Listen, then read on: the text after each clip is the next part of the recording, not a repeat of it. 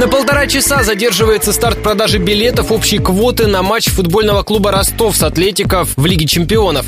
Кассы на стадионе «Олимп-2» должны были открыться в 9 утра.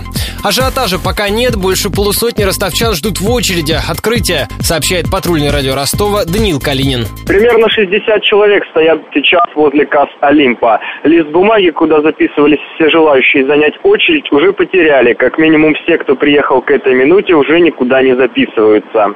Около 9 часов пришли кассиры. Они открыли два окна и сказали, билетов сегодня не будет. Люди, однако, не разошлись, и полчаса спустя пошли слухи, что проходки есть на север и запад. Чуть раньше кассиров пришли перекупщики, их тут с десяток. Они свои услуги не навязывают, стоят отдельной группой в стороне. Как мне удалось выяснить, билеты у них есть. Пока, правда, только на север и юг по 3 тысячи. Днем они обещают билеты на восток за 8 тысяч.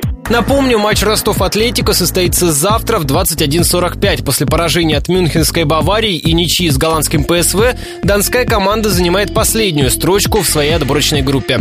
Атлетика с результатом в 6 очков группу возглавляет.